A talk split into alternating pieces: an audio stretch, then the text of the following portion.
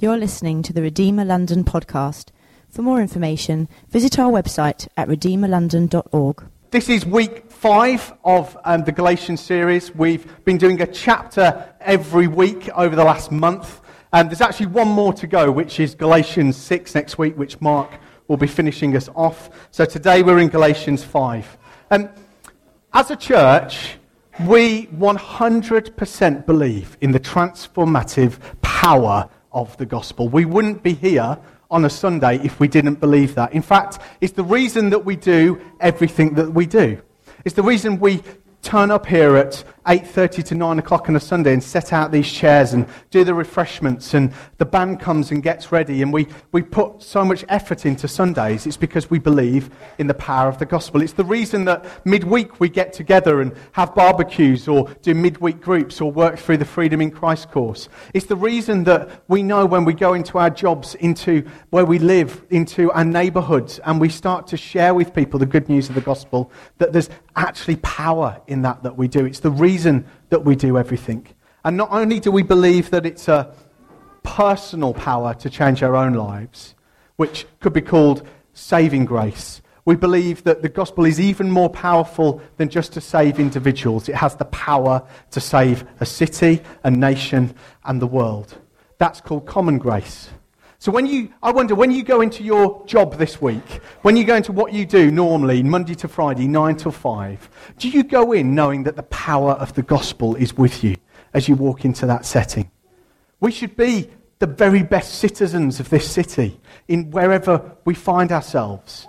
If the gospel really has power and we've changed, then wherever we are, we should be a blessing to the people that are around us. So as Redeemer, we should be getting a reputation for being um, in this community. And I believe we're beginning to get a taste of that, but we could do so much more. And today we get a little glimpse of what Paul's strategy is for the gospel going around the world through his writings to Galatians. And it's exactly the same as our belief of how powerful the gospel is. So you can kind of understand that when someone comes along and tries to rob the power that's in the gospel, Paul gets annoyed. He gets more than annoyed. I mean, it's really lucky that the, the teachers that he refers to throughout Galatians, these false teachers, aren't present whilst Paul is telling them off. They get off slightly lightly, they get a letter, but his words are brutal. And we'll see some of that today as we look at the, um, chapter five. So without the power of the gospel, all of this is for nothing. That's why we've spent so much time going through the book of Galatians, because we want to understand this power more deeply. We want to be changed more um, within us, and we want to see that power go to the people that we know. So a little bit of a recap. Why is Paul so angry with these false teachers? Well, Paul planted this church, and he sat down with them, and he didn't have too long with them. But while he was there, he explained the gospel to them, which is essentially this: believe in Jesus, get saved, and live a good life. These false teachers came along and said, well, Paul, actually you didn't get that quite right. He got the, the elements, but he got the order wrong. So yes, believe in Jesus, but then you need to live a good life so you can be saved. So what they did, they flipped the order. And that really angered Paul, because by flipping the order, you strip the gospel of its power, and it becomes works. And it becomes on our own merit rather than what on Jesus has done. So we pick up the story in chapter five. The verses will come on long on the screen. We're going to read the, the whole chapter, but we'll drill down into some specific verses. For freedom Christ has set us free. Stand firm, therefore, and do not submit again to the yoke of slavery. Look, I, Paul, say to you that if you accept circumcision, Christ will be of no advantage to you. I testify again to every man who accepts circumcision that he is obligated to keep the whole law. You are severed from Christ, you who would be justified by the law. You have fallen away from grace. For through the Spirit, by faith, ourselves eagerly wait for the hope of righteousness. For in Christ Jesus, neither circumcision nor uncircumcision counts for anything, but only faith working through love. You were running well, but who hindered you from obeying the truth? This persuasion is not from him who calls you. A little leaven leavens the whole lump. I have confidence in the Lord that you will take no other view, and the one who is troubling you will bear the penalty, whoever he is. But if I, brothers, still preach circumcision, why am I still being persecuted? In that case, the offence of the cross has been removed. I wish those who unsettled you would emasculate themselves. There's a pleasant thought from a bank holiday in August. Um, for you who are called to freedom, brothers, not only not use your freedom as an opportunity for the flesh, but through love serve one another. For the whole law is f- fulfilled in one word. You shall love your neighbour as yourself. But if you bite and devour one another, watch out that you are not consumed by one another. But I say, walk in the Spirit, and you will not gratify the desires of the flesh. For the desires of the flesh are against the Spirit, and the desires of the Spirit are against the flesh. For these are opposed to each other, to keep you from doing the things you want to do. But if you are led by the Spirit, you are not under the law. Now the works of the flesh are evident: sexual immorality, impurity, sensuality, in idolatry, sorcery, enmity, strife, strife, jealousy, fits of anger, rivalries, dissensions, divisions, envy, drunkenness, orgies, and the things like these. I warn you, as I warned you before, that those who do such things will not inherit the kingdom of God. But the fruit of the Spirit is love, joy, peace, patience, kindness, goodness, faithfulness, gentleness, self-control. Against such things there is no law. And those who belong to Christ Jesus have crucified the flesh with its passions and desires.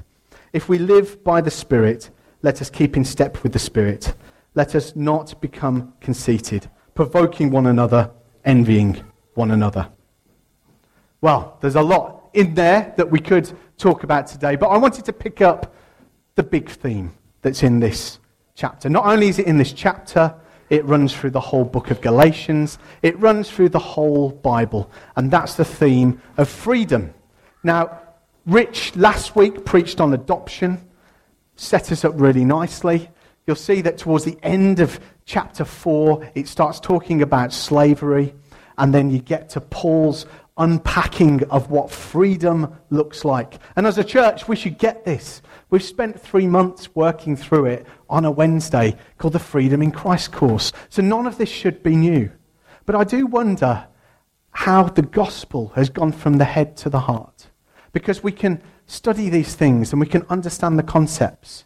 But if it doesn't fall from the head to the heart, then we're not truly changed.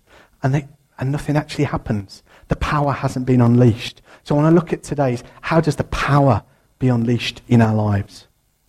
Um, freedom, I love this film, Braveheart, Mel Gibson. Um, you'll see that this, this theme of freedom uh, runs right through Hollywood. They love it. Why do they love it? It's because it's actually of God. Freedom is one of the things that, that God wants to bring us. So that is within us. He's made us that way. So when we see films like this, or we see read books which unpack a tale of freedom, it resonates with us. There's something within us which connects with this. Now, it might not be um, a yes vote for uh, Scottish independence. That's not what this is about. Um, but what that is is a, is a, is a rallying call for uh, throwing off the oppression which... Um, the the uh, the people that Mel Gibson represents there. Um, and, and we should resonate with that. That's a, a really common theme. However, on the surface, Christianity can look like we don't have much to offer on this subject. It can look like a really heavy list of do's and don'ts, things that we should obey, like a, um, heavenly sanctions which keep us locked up. It was the, the French philosopher uh, Diderot during the Enlightenment um, phase in France who said this: there will, there will never be freedom until the last king is strangled with the entrails of the last priest. It's very clear what he thinks religion has to say on the topic of freedom, um, and what royalty has to d- say on the topic of freedom. Um, and you know what? It's absolutely correct. If you define freedom in the way that it's usually defined. And what I want to look at today is give you a different model for how we define freedom. You see, secular world defines freedom as independence. Now that could be um, political independence, it could be a personal independence, being able to do what I want, however I want to do it, whenever I want to do it. That's how society defines freedom. I'm free from whatever, any impediment, any hinderment, anything that might obstruct me to do what I want. The absence of obstruction. Well, I would suggest there's two major problems with that definition of freedom. First of all, that definition of freedom means that an all-powerful God can't exist. So this is a this is a reason that we would understand as the church. You see, if freedom means I can do whatever I want, however I want to do it, whenever I want to do it, then you can't have an all-powerful God who has some sort of rule and reign over all things. Those things don't go together. Either you're under the king or you're not under the king. That's the first thing. I've got a problem with it. The second one is a reason that the world might have, uh, might more understand. And that is that um, if freedom is defined as no obstruction, and we're able to do whatever our hearts tell us to do, then we end up getting in a bit of a mess. That's because we're complicated. And our hearts don't sing with just one message. They're all over the place. Should... Should I be married? Should I be single? Should I take this job? Should I take that job? Where should I live? What should I do? The heart can be doing conflicting things all at the same time. And that's just me on my own. When you start adding other people into that mix and their heart's desires, you're very quickly going to get onto a place where, well, this is freedom for me, but it's now going to impact your version of freedom. And that's where we get into a problem, when we haven't got some sort of plumb line which defines right or wrong, defines the um, the overarching rules of the game, so to speak, then we can't have true freedom, because one freedom will always impinge another person's freedom. This uh, photo here is from the Arab uprising. You've got conflicting freedoms there. Whose freedom is it? Is it the freedom of the protester, or the freedom of the government to do what they want? Or both would say, I'm free to, to do what I want, but they conflict. And that's the problem with defining freedom as completely independent. What I want to do, whenever I want to do it. That's a poor definition of freedom. That said, the Bible is absolutely dripping with um, freedom references. It's not that we don't have freedom. Freedom does exist. It's a concept. It's right through the Bible. We look at how Jesus announces his ministry in Luke four, sixteen to twenty-one. Um, I'll just read it. He went into Nazareth, where he had been brought up, and on the Sabbath day he went into the synagogue, as was his custom. He stood up to read, and the scroll of the prophet Isaiah was handed to him. Unrolling it, he found the place where it is written, "The Spirit of the Lord is on me, because he has anointed me to proclaim good news to the poor. He has sent me to proclaim freedom for the prisoners and recovery of sight for the blind, to set the oppressed free, to proclaim the year of the Lord's favour." Then he rolled up the scroll, gave it back to the attendant, and sat down. The eyes of everyone in the synagogue were fastened on him. He began by saying to them, "Today that scripture is fulfilled in your healing." Jesus is saying, I am all about freedom. That's who I am. That's what I've come to do. So we better understand what this concept is. If it's not empowering us to do what we want, when we want to do it, it must mean something else. John eight thirty-six, um, Jesus says, "If the Son sets you free, you will be free indeed." And the whole letter of Galatians is full of this language of freedom. It's a concept that goes right through the Bible. If you look at how um, God wanted to teach the people of God this concept, he took them into slavery so that he had an opportunity to redeem them, That's why we're called Redeemer.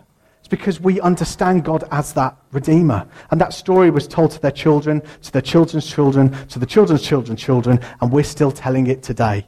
And that's how we understand God as our Redeemer. So, what is real freedom?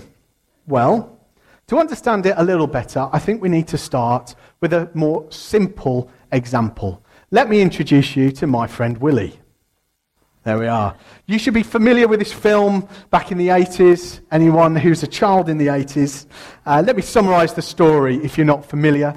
An orca whale called Willie is captured and um, is put in a uh, like a, a show. There's a young boy called Jesse who befriends um, Willie and is determined to help Willie escape to freedom. Why am I using this example? Well, freedom, I would suggest, is more related to your purpose and your calling than it is to doing your own thing. Why, why is this such a great example? Because an orca whale was created for something.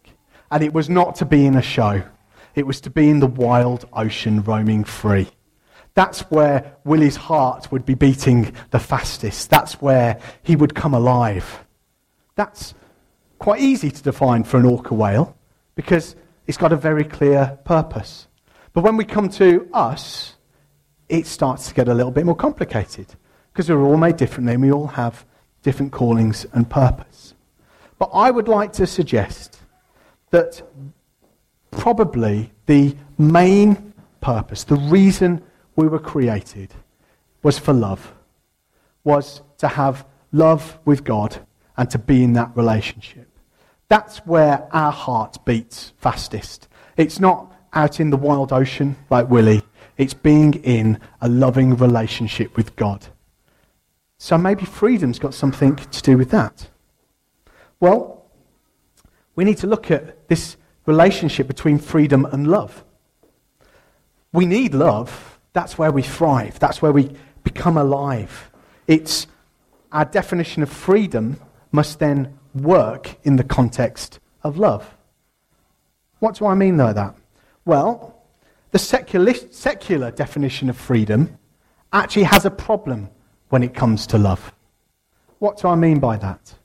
Well, when I first started dating Shelley, I quickly realised that being in love meant there were things that I needed to give up and sacrifice. No longer could I do what I wanted, when I wanted to do it, however I wanted to do it. I was now in a relationship where a conversation would happen. As we um, look forward to starting a family and I start to think about what being a father would be like, I'm, I'm getting the understanding that actually there's more that I'm going to have to give up and sacrifice. And that's an even deeper relationship than I've known so far. In other words, freedom can't mean I do what I want when I want it, because freedom can't exist within the context of love, because love is sacrifice. Therefore, freedom must mean something which is in the context of love. Um, if it's just defined as independence, then we start getting in a mess, because to be free means to be out of love. And I'm I'm just not cool with that. And I don't think you would be either. So, the Bible says that we are built and designed for a loving relationship with Jesus. He is the one who will not enslave us when we give our hearts to him. Everything else that we could give our hearts to will ultimately enslave us. But giving our hearts to Jesus leads to freedom. So freedom is a new heart. And that's where the power of the gospel comes in. Because if it's if it's just a morality gospel, it changes us on the outside, then we don't have the capacity to really be free. It has to be an operation. Our heart of stone is taken out and a new heart goes in. Do you remember that game from the eighties? It was great fun, wasn't it? The nose lit up if you hit the uh, the edges. Um, so we need we need this operation on us. That's where the power comes from. It's the thing that all the heads of state, all the governments, all the people that design how society works are after, but they don't know it. See, they want to create systems where freedom thrives, where there's peace, where there's love, where there's all those virtues that we want in society. But they don't go for a new heart. They start from the outside and introduce rules and regulations. It doesn't work that way round. What we know is it needs to start with our own hearts, deep within us, not an external set of rules and regulations. So therefore, how does someone who's inherently bad, has evil within us, have their heart changed to become good? How on earth do you deal with the human heart? Changing the human heart so that there's a desire to sacrifice, be generous, and to love one another. Well, Paul here is saying that the reason that we do good things is very important. The reason is everything. Gospel transformation is different to just moral transformation. The gospel changes you from the inside out.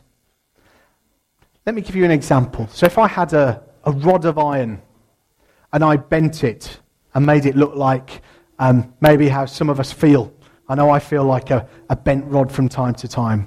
And all I was to do was to bend it back, so from the outside it looks straight again. In reality, that rod is as weak as it could be bent again and break. But if I take that rod, I put it in the furnace and I heat it, and the energy melts the, the iron. And that's then tempered and put back strong. It's stronger than it was before. That's the kind of transformative power that's in the gospel. It's not just changing the outside, bending you back straight. It's heating you up, so fundamentally on the inside, your very nature has changed.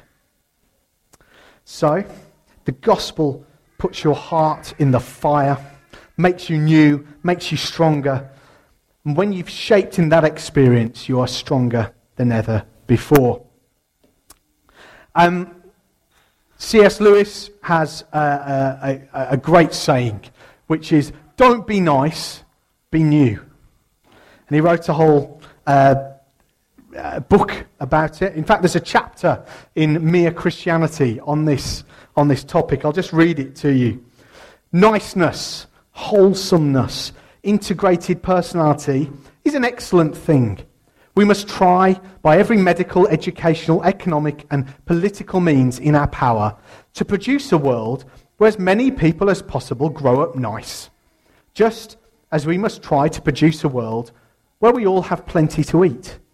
But we must not suppose that even if we succeed in making everyone nice, we should have saved their souls.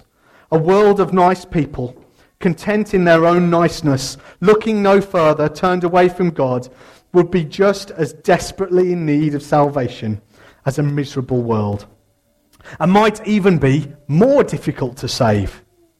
For mere improvement is not redemption, though redemption always improves people, even here and now, and will in the end improve them to a degree we cannot yet imagine. God became man to turn creatures into sons, not simply to produce better men of the old kind, but to produce a new kind of man.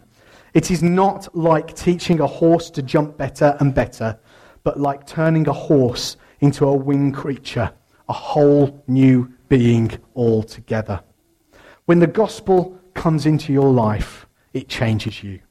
It makes you into a bold person, an honest person, a courageous person, makes you an unselfish person. It makes you a godly person.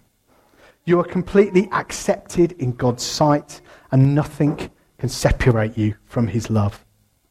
But how does that create a godly life? How does that create a transformed life?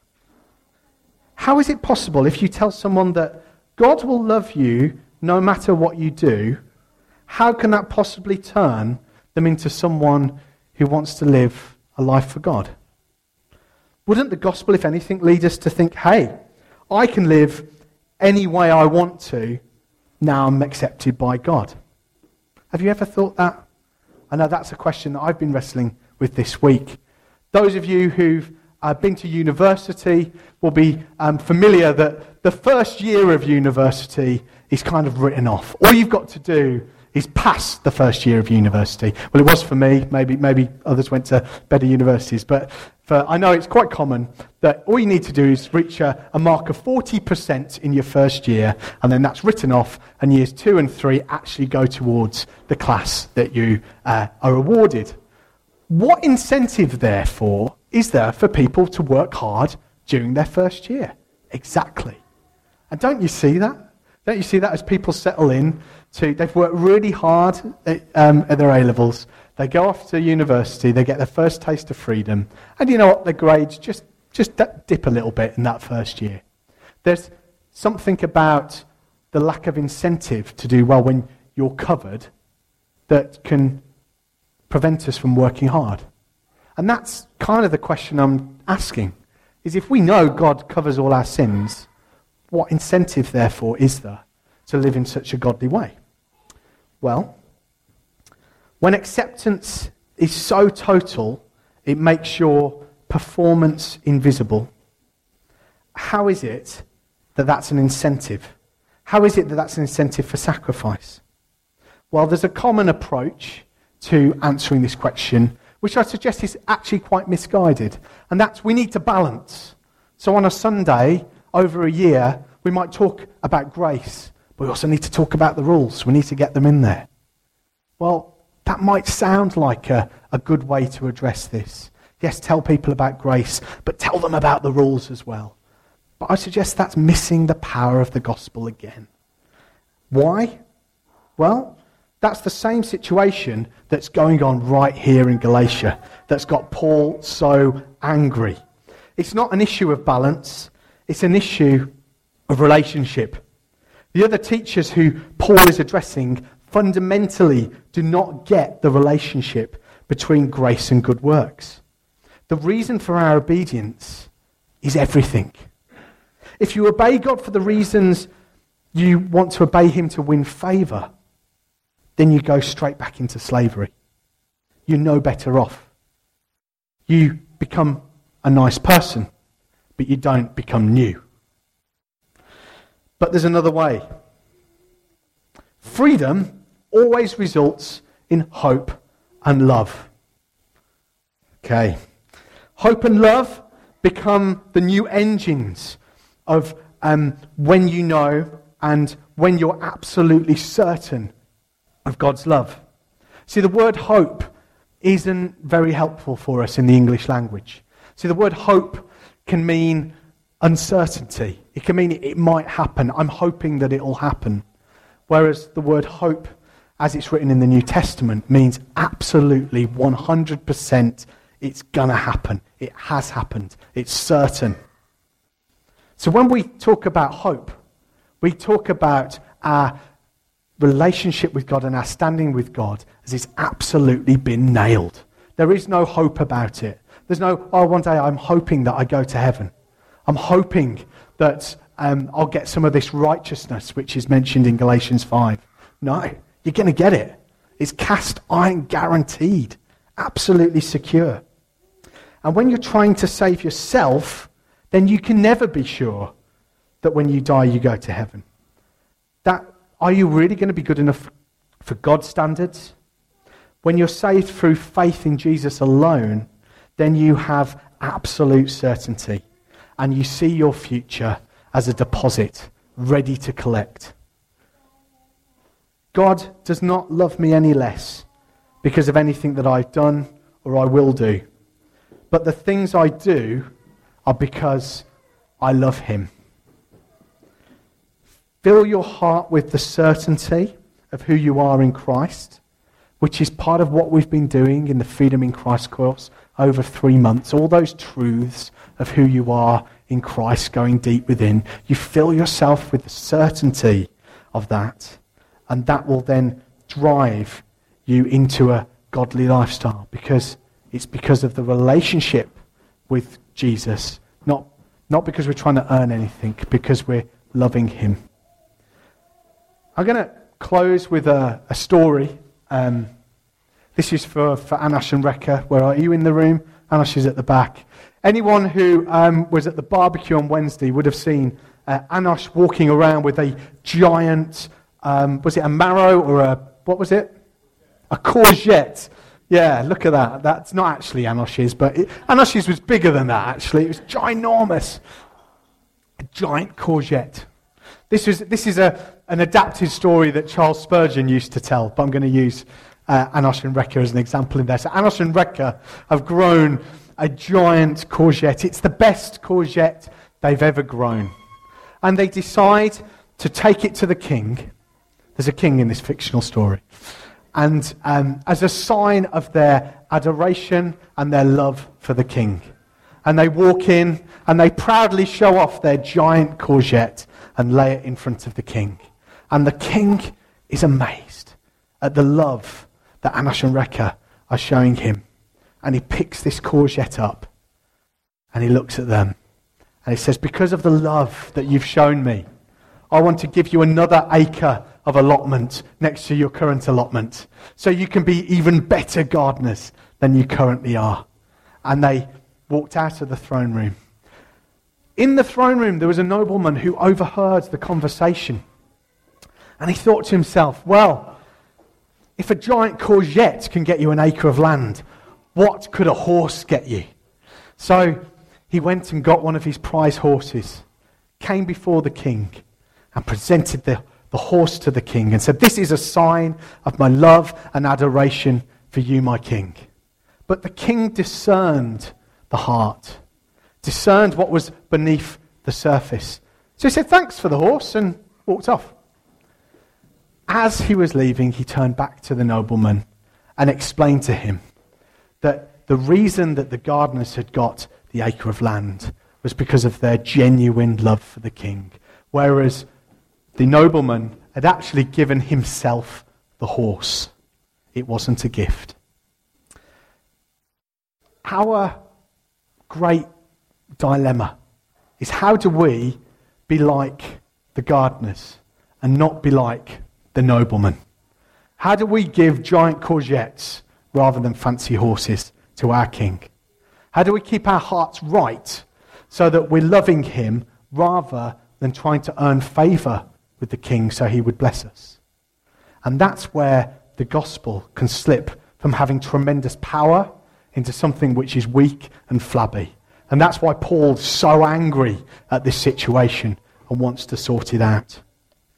So only when you see that that is the reason that you can be saved is because God looked at you and was willing to give his son for you, not for anything that we could give him, but simply because he loves you for who you are. That's the message of Galatians. That's the message of the entire Bible. That's freedom. That's our biblical understanding of freedom. I'm going to close by uh, praying for us so we can uh, understand that definition better.